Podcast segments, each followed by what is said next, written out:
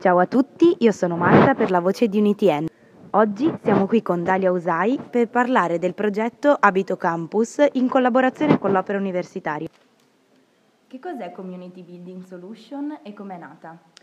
Allora, Community Building Solutions è una startup di innovazione sociale, è nata a Trento due anni fa, eh, in seguito alla vittoria di un bando Seed Money. È una, una società che si propone di, um, di sviluppare un progetto di um, sviluppo di comunità quindi è nato così il progetto Abito, che è un progetto che si rivolge fondamentalmente alle comunità dei condomini e prevede appunto che le persone attraverso una piattaforma web possano conoscersi, incontrarsi, eh, scambiarsi oggetti, competenze, spazi e anche accedere a tutta una serie di servizi, convenzioni, prodotti che li facciano risparmiare e quindi al contempo avere sia un impatto economico sia un impatto sociale positivo.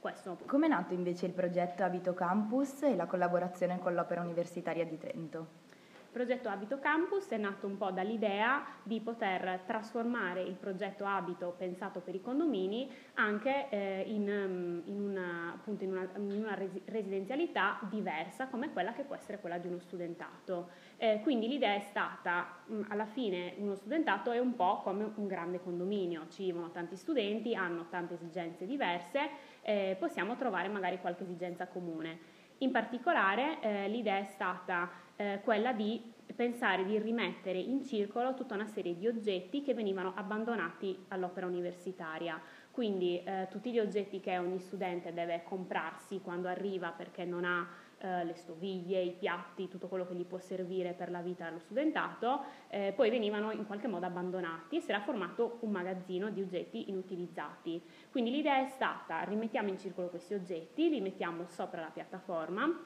e facciamo in modo che gli studenti possano prenderli in prestito. Quindi l'idea è nata un po' così, si è proposto appunto all'opera universitaria eh, che appunto ha appoggiato l'idea e quindi si è fatta poi una convenzione e a settembre di quest'anno siamo partiti con la sperimentazione.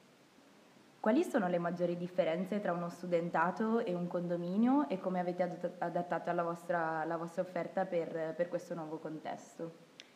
Uh, sicuramente eh, c'è una differenza di base che nei condomini si può trovare un po' di tutto, famiglie di tutti i tipi, anziani, giovani, famiglie con bambini, invece lo studentato fondamentalmente sono tutti ragazzi più o meno della stessa età che sono lì tutti per lo stesso scopo. E quindi sicuramente da un certo punto di vista è più facile trovare cose in comune tra gli studenti, quindi anche l'idea magari della sharing economy è più facile per uno studente di 20 anni, magari anche studenti stranieri che più, sono più avvezzi a questo tipo di, di, strumenti, nei condomini, con le persone anziane, con le famiglie, persone in, che possono avere stati di difficoltà e tutto quanto, eh, sicuramente parlare di sharing economy, parlare di condivisione, trovare anche delle cose in comune è un po' più complesso.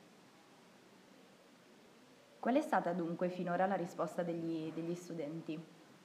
Allora, finora eh, abbiamo avuto una trentina di studenti che si sono iscritti alla piattaforma, eh, diciamo che siamo appena partiti, quindi eh, attualmente ci sono, sono, sopra la piattaforma ci sono tutti gli oggetti dell'opera eh, a disposizione degli studenti, stiamo finendo di catalogare gli ultimi oggetti, quindi siamo ancora un po' in una fase di start-up, diciamo. Eh, per adesso eh, alcuni studenti ci hanno contattato, ci hanno comunque interessati al progetto, ci hanno chiesto di poter essere magari promotori, quindi poter raccontare agli altri studenti ed ecco, siamo proprio agli inizi, quindi adesso speriamo anche di, che piano piano gli studenti capiscano eh, la potenzialità del progetto e si avvicinino sempre, sempre di più.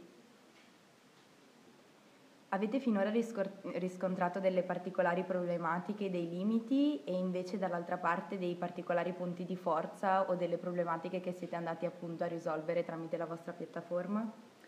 Allora, considerato che siamo appena partiti, sicuramente la difficoltà adesso è un po' farci conoscere, quindi eh, ovviamente dovremmo magari fare più comunicazione, eh, cercare appunto di avere un, un, rapporto più stretto con l'opera perché anche l'opera ci supporti per raccontare agli studenti, agli studenti il progetto, quindi in questo momento ecco, probabilmente la difficoltà più grande è arrivare proprio agli studenti eh, parlando probabilmente anche il loro linguaggio, forse ancora non abbiamo non sappiamo bene esattamente come, come raccontarlo. Sicuramente un, un, punto di forza sta nel fatto che gli oggetti a disposizione sono quelli dell'opera, quindi magari all'inizio può essere più difficile prestare qualcosa di proprio, mettere a disposizione qualcosa di proprio, quindi partire dal fatto che ci sono già degli oggetti dell'opera può essere un punto di forza, uno può provare, prendere un libro, le posate, lo scolapasta che è messo a disposizione dall'opera eh, e quindi può essere un punto, un punto, a favore perché uno può provare e decidere se gli piace e poi magari iniziare anche a condividere le sue cose